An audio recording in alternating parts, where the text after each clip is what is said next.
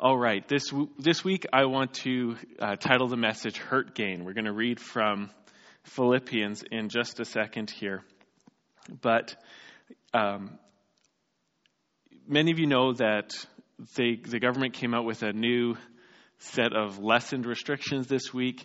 And I want to say congratulations to the, the hairdressers who are back in business again that's great. Congratulations. I also want to say that I'm going to have my scissors and clippers at the building all these next three weeks. And so if you want to pop in, I can give you a little doobie doobie doo for, for a really reasonable price. And uh, we can have some encouraging conversation while I begin the journey of learning how to cut hair, if you want that. Um, but I also just wanted to mention that. You know, I was somewhat surprised this this week and the announcements and the churches not having any um, part of the lessening of the restrictions hit me way harder than I thought it was going to this week. I, have kind of been doing an okay job of keeping my spirits up and in it, but this week uh, it just it just felt a little bit like Captain Kirk doing the double-legged drop kick to the back of the Gorn's head. If you've ever seen that episode, if you had haven't, don't Google it. But um, it, it took me out a little bit, and so. I've been thinking about suffering. I've been feeling frustrated, trying to work that through in a godly way. Hopefully, I've more or less been successful at that. But I know there's lots of um, frustration around here. Um, and not everybody's there. Some people are really enjoying this time. It's just been a wonderful thing, and they're feeling the benefits more than the cost. And you know what? Be blessed if that's your experience on it. But uh, this was a, a rougher week for me in lockdown zone. And so I've been thinking about this whole idea of just having to go through this and there not being a lot you can do.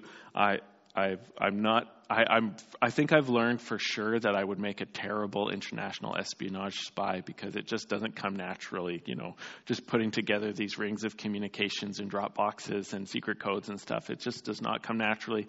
So um, I'm going to withdraw my application to join CSIS and just be a regular civvy for the rest of my life. But um, many of you are feeling that as well. This has just been a, a harder season on top of a harder season, and maybe um, some disappointment going in there. At the same time, um, I was talking with someone this week, and they were they had just come back from the dentist, and dentists are wonderful people. Dental hygienists are wonderful people. Um, but I they're, they're, for many of us, associated with unpleasantness.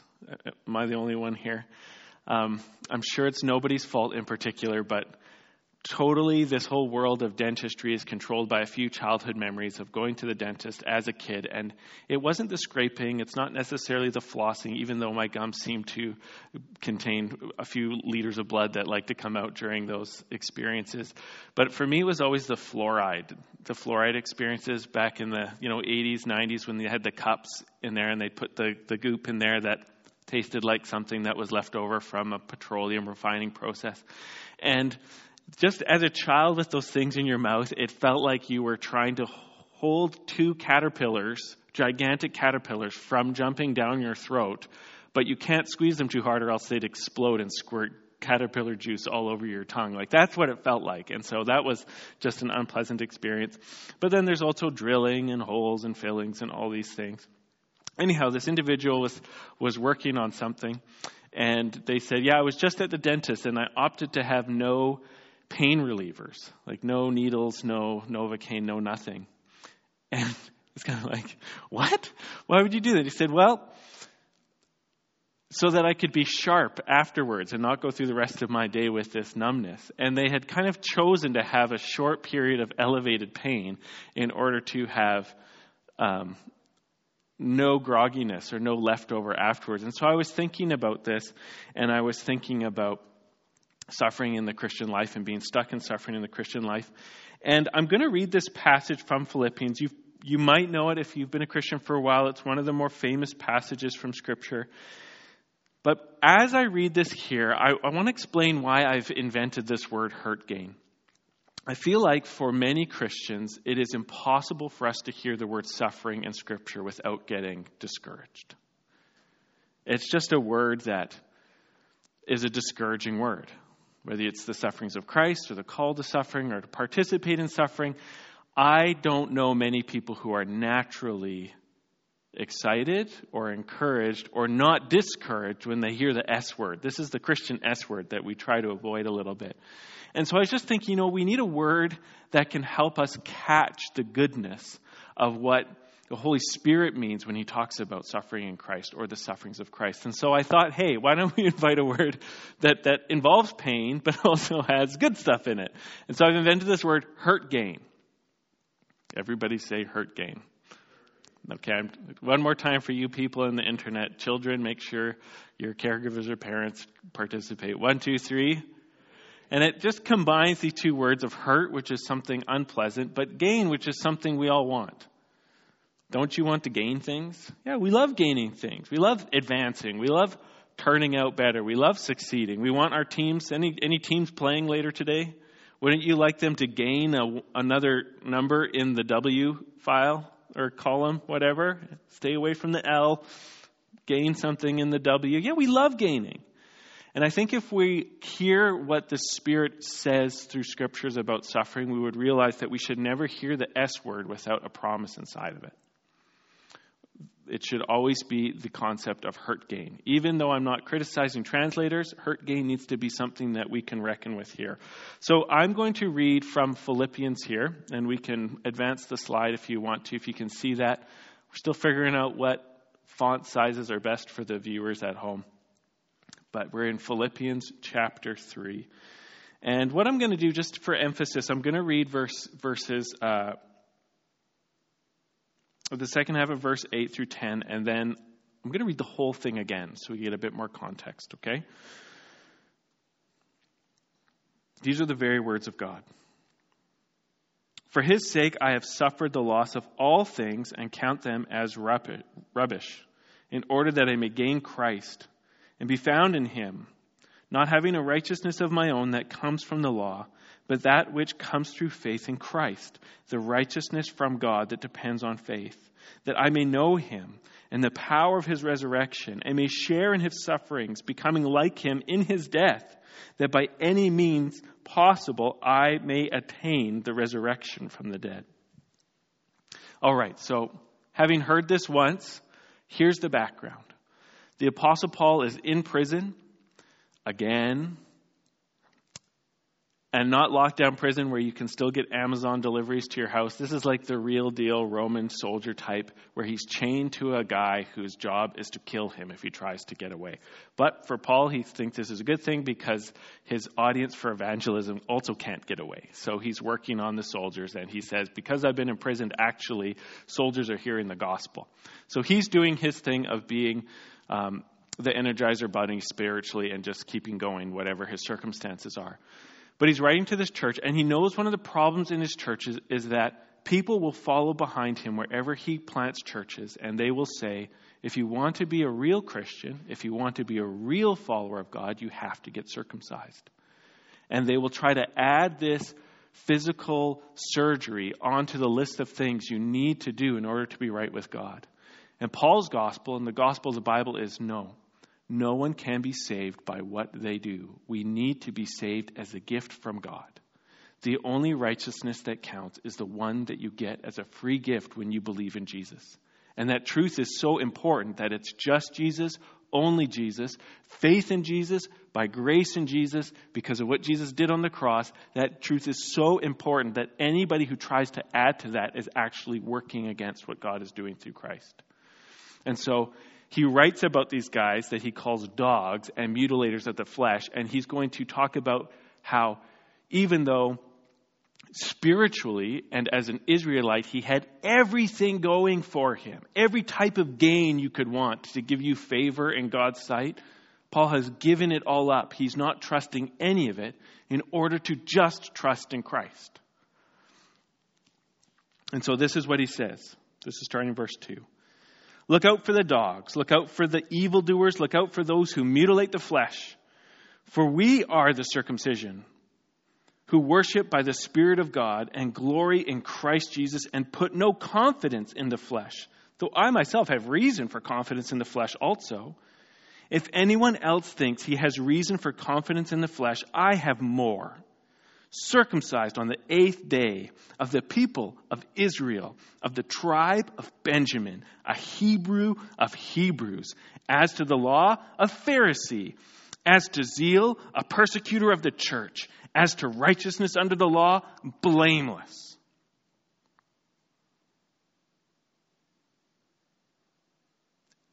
He's saying, I had the perfect spiritual pedigree. And I was so zealous for God, I was attacking Jesus. Fail. But, and this is what we read before whatever gain I had, I counted as loss for the sake of Christ.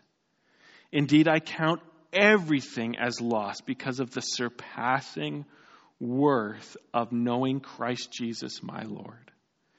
For his sake, I have suffered the loss of all things and count them as rubbish, in order that I may gain Christ and be found in him, not having a righteousness of my own that comes from the law, but that which comes through faith in Christ, the righteousness from God that depends on faith, that I may know him and the power of his resurrection and may share in his sufferings, becoming like him in his death, that by any means possible I may attain the resurrection from the dead. Father, would you help me? I feel like I've bitten off a huge topic and a huge idea, and I believe I have hardly even begun the journey to this. But Lord, it seems to me so necessary that we Keep hearing what you have to say about hurt gain, about how much there is to be gained by embracing the sufferings of following Jesus and trusting in Him alone in this life. And so, Lord, I pray that you'd work in our minds and our hearts together. That, Lord, we would become as zealous as Paul for knowing Christ in the midst of loss and considering all loss hurt gain in order to attain to the resurrection and truly know Jesus. And God, I pray for great grace for ourselves and for each other as you walk us on this journey.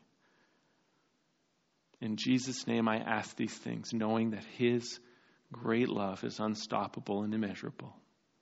Amen. Excuse me.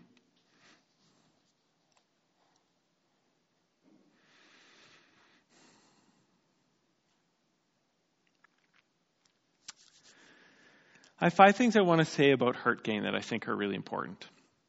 This idea that there is so much to gain by walking with Jesus in suffering, that there's so much to gain by losing things that maybe we think we can't lose and survive in order to lay hold of what we've got because of faith in Jesus. And you can hear Paul talking about this. He's saying, you know, I had this life that was I was, I was MVP of, of every game as an Israelite Pharisee. I was top of my class, top of my game. I was first round draft pick. I was the hat trick scorer on my team. I was the top of the top, and I gave it all away, and I lost everything in order to gain Jesus. You can hear him saying that. And you can hear him being grateful for it and happy for it, but the S word keeps coming up as he's talking about the process of this happening for him. And remember, he's writing from prison. And I've never been to prison, and most of us have never been to prison. And if anybody at church has been to prison, it tends to not be because you've been following Christ, but for maybe moments in your life when you weren't. We still love you. You've got a home here. But um, that's where we're at. And so it's but it's easy to miss. I, you know, I, I push myself and I catch myself so often in this letter forgetting where it's coming from. Like half of Paul's letters came from prison, something like that. Maybe it's only a third, but so much of the New Testament was written because the guy was in lockdown again. And he wasn't doing bad things. He wasn't starting riots and he wasn't attacking people. He just kept telling the truth about Jesus. But when you tell the truth about Jesus, because Jesus is God, because he's the Son of God, because he's the only Savior and the only true President and the only true Prime Minister and the only one who can really help, when you preach about who Jesus really is and call people to turn away from what they've been trusting instead of Jesus, people don't want to hear it, they want to attack you. Don't threaten my life. Don't threaten my trust. Don't threaten my system. Don't threaten the way I've got things. If you keep talking like that, it's going to make me feel like there's something wrong. You need to shut up now. You need to shut up now. Okay, if you won't shut up, we're coming after you. Okay, we're going to have to shut you up with chains. That's the typical pattern for Paul's life. Every time he goes to a city, he tells people about Jesus. Initially, there's some happiness. Then people start feeling envious or threatened. And then they start throwing things at him. And then he goes on to another city if he can get out before they arrest him. That's the pattern of his life. It's not the pattern of my life. But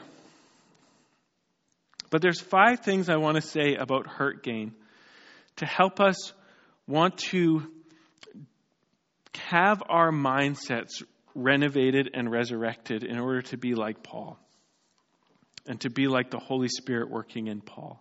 If you hear me say, let's be like Paul, don't hear me say, let's be like some guy who lived a long time ago. What I'm saying is, let's be the kind of people who are so captured by Christ and so filled and led by the Holy Spirit that our lives imitate Him and reflect Him. Not to become like Him, the man, but to become like Him, the spirit filled child of God. Amen? That's what I'm talking about. So that's what I want you to hear. But here's five things. Number one, hurt gain is offensive. Number two, hurt gain is inevitable. Number three, hurt gain is worshipful. Number four, hurt gain is useful. And number five, hurt gain is fruitful. And I'll explain all these things. But number one, hurt gain is offensive. There are many areas in our life where we understand no pain, no gain. Maybe you have some of these areas in your life. Anybody here who like wants to work out? Anybody here lift weights anytime, do push-ups or something like that? You tend to do that stuff until it hurts. Right? You, you feel like you've only done a good job when you when you go like this and your pecs burn, you're like, oh, that hurts. That was so awesome. You know, you, you think you've only done a good job when it starts to hurt. There's a lot of physical activity like that. And we like physical activity and we make heroes of, out of our physical activity. And sometimes, you know, we expect our physical athletes to actually almost destroy themselves, but to work through the pain. I was just reading this quick article on the news recently about some football guy, and you probably know who he is, and I don't. But he just spent a year playing sports when his knees were blowing out. And he just had to have like double knee surgery or something like that. And then he was tweeting while he was still coming off of the painkillers and said stuff he shouldn't have. Whatever. But the whole point was this is normal and expected and heroic to play football through your knees being destroyed. And, and we would say, no pain, no gain. That's what you're there to do, right? You're a professional athlete. And so there are areas of life where we, we actually respect people doing hurt gain. We totally respect them. Suffering to be great, suffering in order to gain the trophy or the ring or whatever it is. But there's something about how we think about God that when God's in the equation, we don't want the suffering. And it's not just us, it's everybody. If God's in the room, I shouldn't have to suffer. It's kind of like this assumption that all religion have. And if we're suffering, then obviously we're abandoned. Zeus, where are you? I'm in shipwrecked again. What did I do? Oh, I forgot to poke out the bull's eye before I sacrifice. Oh, ah, I blew it again. I touched this cow. It's a holy cow. Boo. That's okay. You're mad at me, and that's why I'm suffering. There's kind of this assumption that if God's in the room, there should be no suffering. And even God's people were thinking like this, both the pagans and God's people. So we'll start from a picture, a story of God's people. You might remember when Jesus is leading his disciples and he's performing miracles and their faith in him is growing and he can see he's doing all kinds of stuff. Demons run away. Healings are happening. No one can beat Jesus in an argument. But Jesus knows his mission, and his mission is to be crucified for his people. He's known that the whole time. He knows that he's the suffering servant from Isaiah. He knows that from, from Genesis, from righteous Abel's death at the hands of Cain, all the way through the Old Testament, the, the imagery and the prophecy has been that the Messiah would have to suffer and have to die. And so he knows his mission and he's on mission. And so he begins to teach them. And in Matthew 16 21, he says, from that time, Jesus began to show his disciples that he must go to Jerusalem and suffer many things, you could say, and hurt gain many things from the elders and chief priests and scribes, and be killed, and on the third day raised. And Peter took him aside and began to rebuke him, saying, Far be it from you, Lord. You, this shall never happen to you. See, in his head, he had no room for the Messiah doing hurt gain, suffering not allowed. But he turned, Jesus, and said to Peter, Get behind me, Satan. You are a hindrance to me, for you are not setting your mind on the things of God, but on the things of man.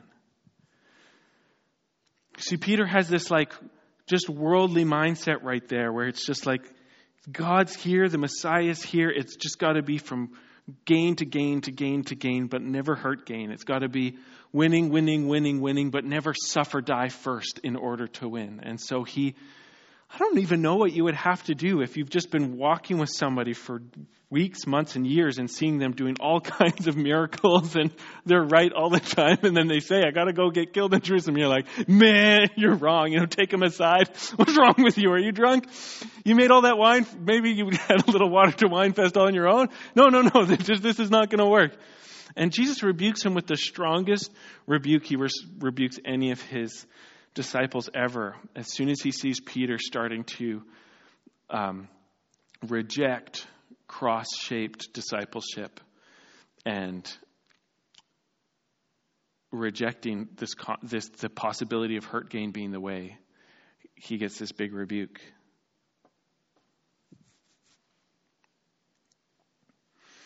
The apostle paul writing to the corinthian church talking about the gospel he says and this is chapter 1 verse 20 he says, Where is the one who is wise? And where is the scribe? Where is the debater of this age? Has not God made foolish the wisdom of the world? For since in the wisdom of the world, the world didn't know God through wisdom, it pleased God through the folly of what we preach to save those who believe. For the Jews demand signs, and the Greeks seek wisdom, but we preach Christ crucified a stumbling block to Jews and folly to Gentiles, but to those who are called, both Jews and Greeks, Christ, the power of God and the wisdom of God. For the foolishness of God is wiser than men, and the weakness of God is stronger than men. And there's something about the human mind that cannot hold together apart from the grace of God and belief in Jesus, suffering and godly power weakness, and divine triumph. can't hold it together. So that the Apostle Paul says, when we come and preach to you, God is rescuing the world through this carpenter who was tortured and bloodied and hung till dead on a piece of wood by a Roman soldier. Hallelujah, believe. When people respond, oh my goodness, we're saved, he says, this is the power of God because the, the gospel was designed to be offensive to what we love.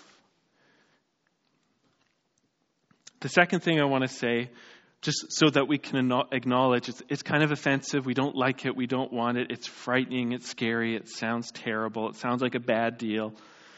That's not the whole story. Hurt gain is inevitable.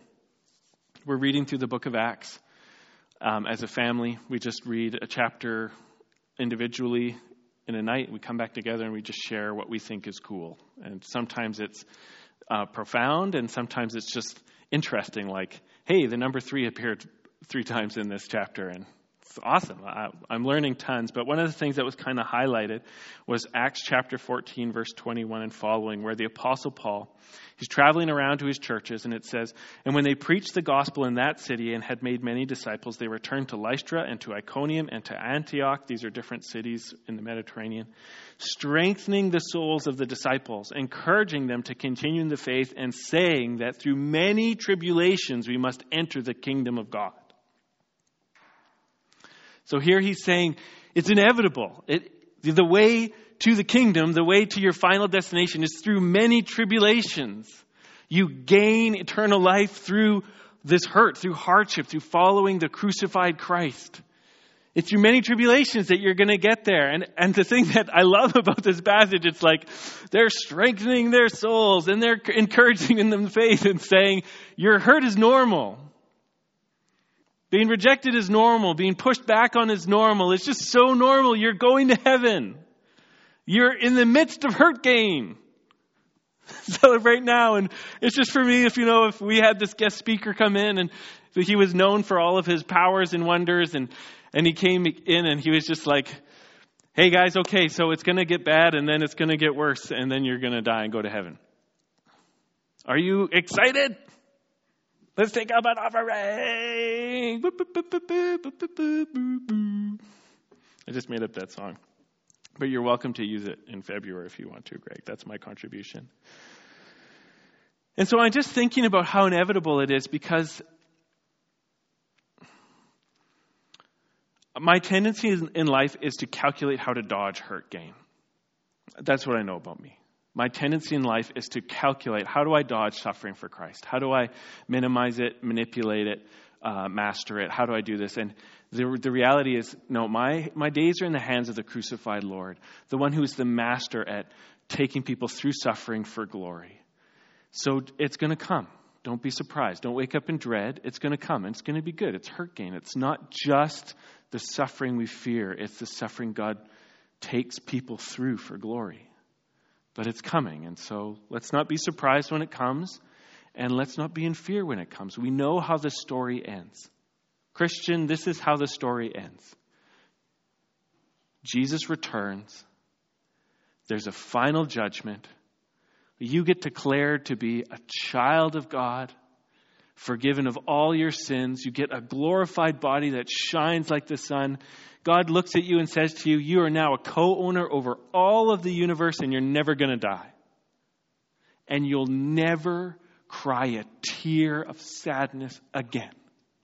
You'll never get older again. I don't even know if you're working out on the pec deck if you'll ever feel that feel that like tight swole feeling ever again because you're why not have a body that can put just like just bulk up by will if you want to even if you need to bulk up. Do you need to what does strength look like in the new heavens and the new earth? Can you just command things? Why is everybody so thin? They don't have to do anything. There's a mountain. I'm over here. Man man man you're blocking my sun. You know I don't even know. It's going to be great.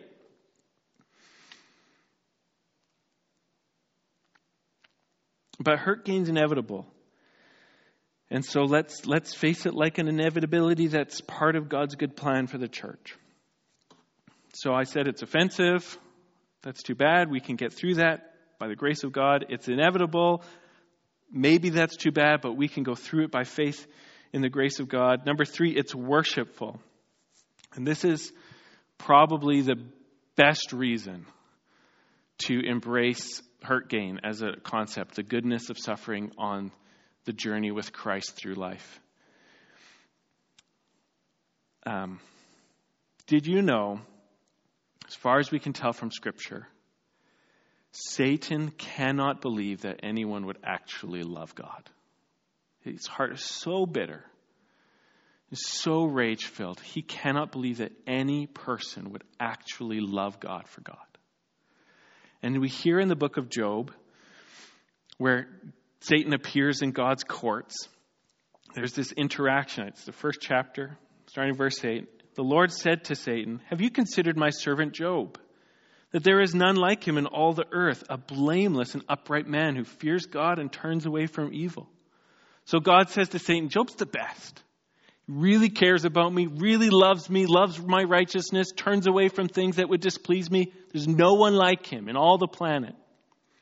And Satan says this, verse 9. Then Satan answered the Lord and said, Does Job fear God for no reason? Have you not put a hedge around him and his house and all that he has on every side? You've blessed the work of his hands, and his possessions have increased in the land. But stretch out your hand and touch all that he has, and he will curse you to your face. This is Satan's conviction about everybody who says they know God. God, they only put up with you because you do good things for them. But if you take away their blessing, they'll hate you just like I do.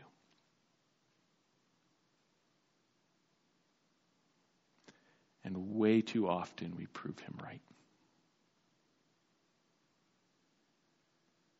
The whole book of Job is about the fact that even though Job squirmed, and even though Job fussed, and even though Job questioned God's justice and his righteousness, he yielded. And he did not curse God to his face and proved that there was at least one person who, who could go through hurt gain and worship God. And the life of Jesus Christ takes the book of Job to the nth degree that there was one man, the Son of God, who came to the earth and endured everything we fear and everything we hate and literally lost everything, including his life, in the worst possible way, in order to prove that one person would worship the Father unto death. And silence the voice of the accuser who stands over all creation, saying, God, they hate you like I do if you take away their blessings. And Jesus shut him up and said, No, the new Adam of the new creation says to you, I will suffer shame and abuse and torture and death to prove that my Father is worth everything. And I will win for my Father a people who agree with me and not with you, Satan. I will put a new heart into their souls, a heart of flesh and not of stone, and I will move them to obey the laws of my Father with joy.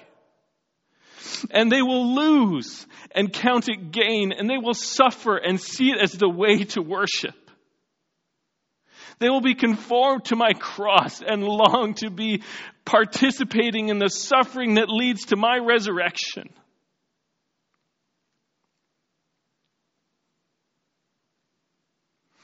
And because they do this, I will destroy empires and nations in my wrath because of the worthlessness of unbelieving man compared to this bride of mine.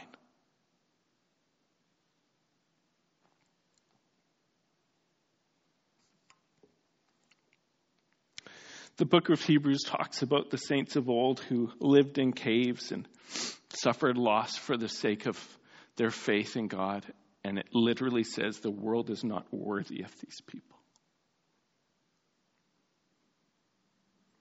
All the important folks at any inauguration that you could ever have, all the important people together, not worth one saint of Christ who embraces hurt gain as worship.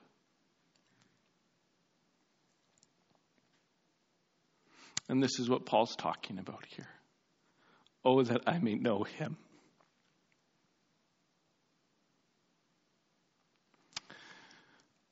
Oh, that we might know Christ. Oh, God, that we might know Christ and the power of his resurrection and might share in his hurt gain, becoming like him in death, that by any means possible we might attain to the resurrection from the dead. Worship, worship, worship. Number four, it's useful. It's useful to suffer. It's useful, especially to other people, to have gone through suffering, to have braced some kind of hurt gain. I think it was Elisabeth Elliot said something along the ways of that something like most Christians aren't any good to anybody until they've really been hurt. And the Apostle Paul writes this in 2 Corinthians 1.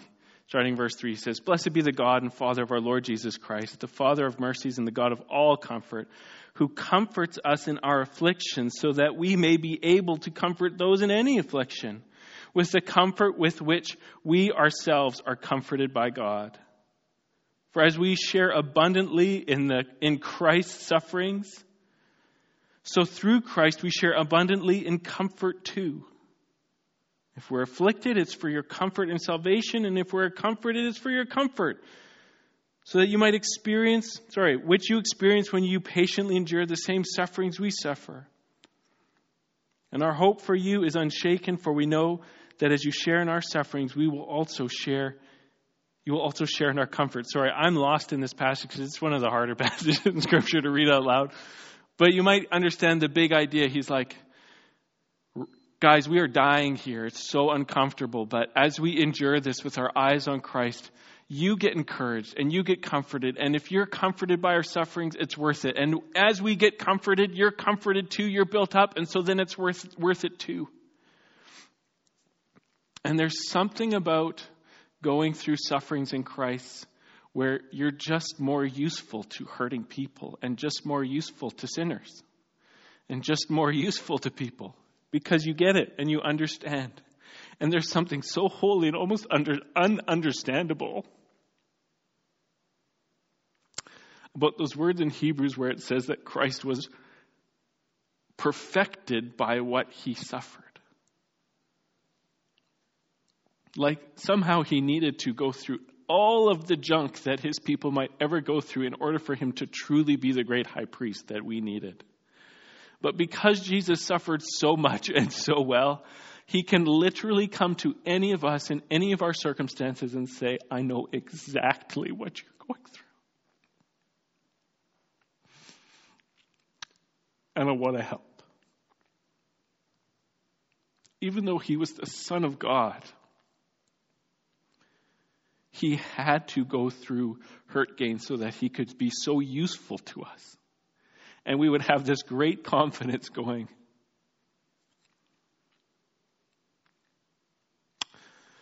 One of the things about hurting is that it is one of the most lonely experiences we can go through. Because we all know that nobody totally knows what it's like to hurt like we hurt. It's so lonely to be in pain because you can't give it away. You might give somebody else their own pain. You know, ah, You're there, that's what I feel like. But it's still you locked up in this body all by yourself experiencing your pain. But Jesus is different than that. Because he lives in us through the Holy Spirit and through his experiences, he absolutely knows exactly what we're going through. He's so useful to God in that way as our Savior. And even though we're kind of locked up in our bodies, when we have gone through things with Christ and we're humbled by it and we become more compassionate because of it, when we, we've, we've sinned and been forgiven, when we've hurt and been healed and endured it, we are so much more useful in the kingdom. I know I had a sister one time in Christ who said, I know that you become more useful when you go through suffering, but I don't want to be this useful. And I get it.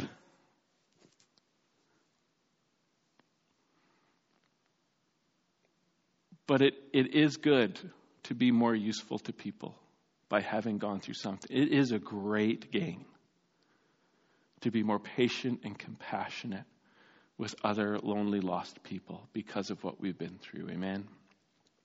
And finally, I want to say it's fruitful.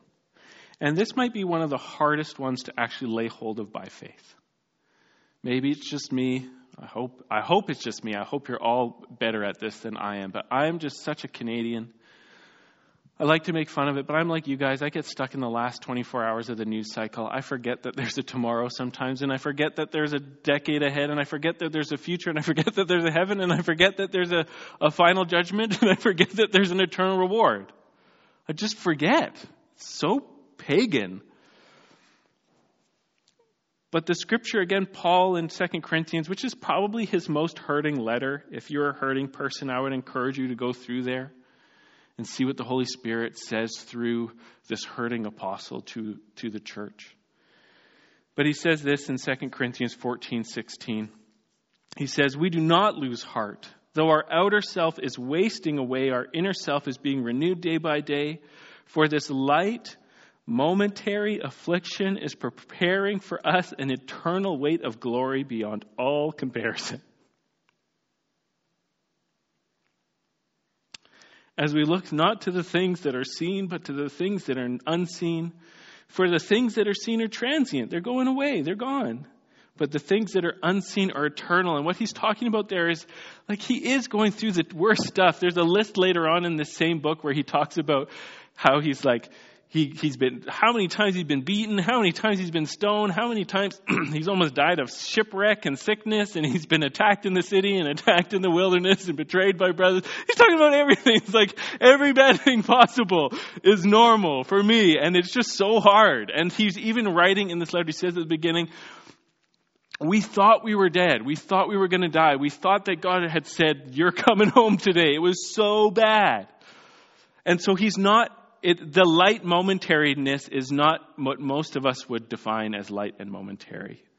But he's saying, in comparison to the reward you get for going through this with faith, is really light.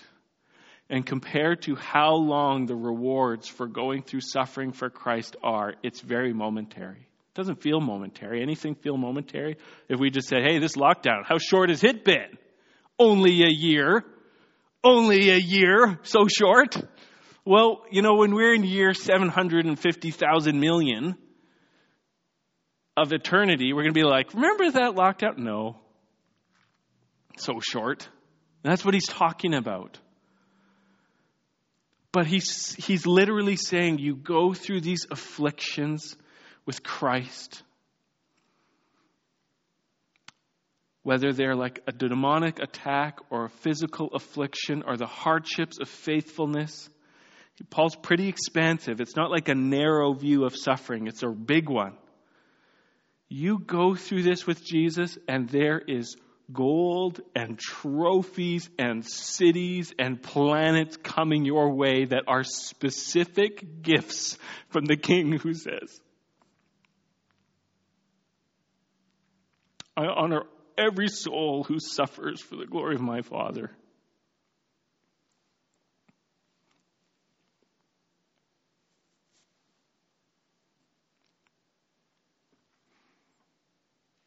And Jesus is very generous. It's crazy.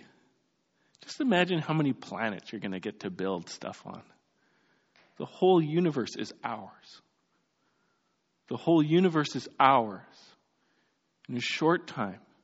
The most any of us are going to have to wait is maybe 90 years, plus whatever the experience of the afterlife is until Christ's return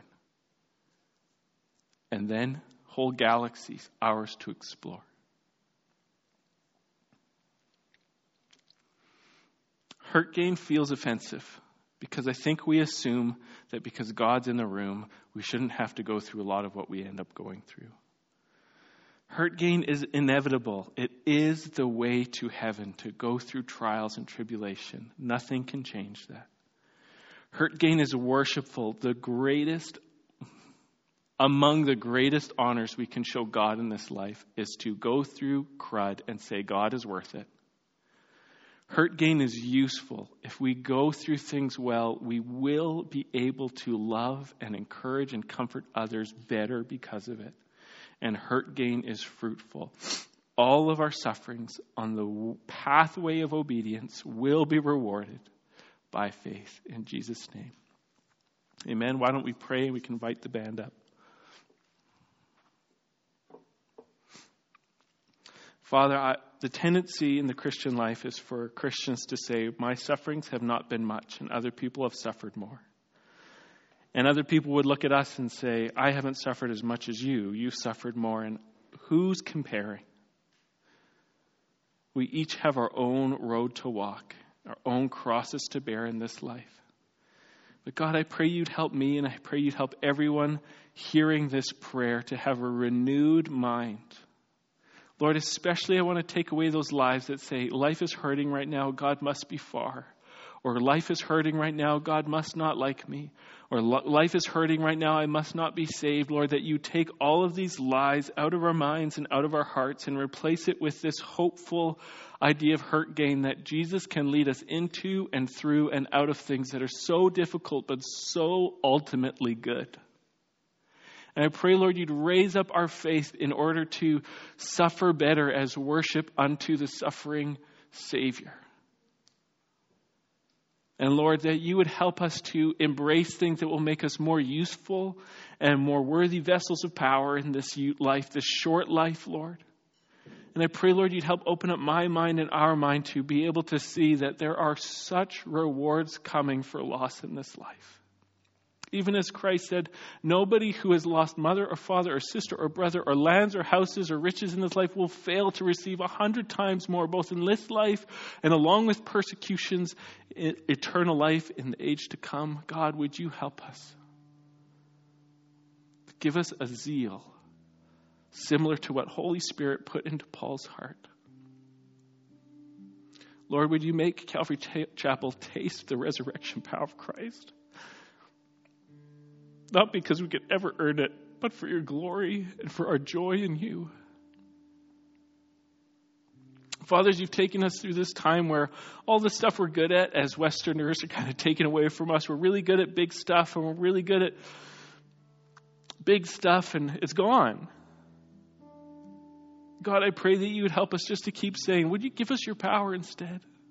Would you give us the resurrection power of Jesus instead? Lord, would you take all the loss and give us this hurt gain of Jesus? Would you make us know the Lord, Lord? Would you make us know you, Jesus? This treasure that's better than any treasure in life, just knowing Christ. God, would you give it to us? And would you remove everything that's gotten in the way or does get in the way of that in Jesus' name? Let's worship.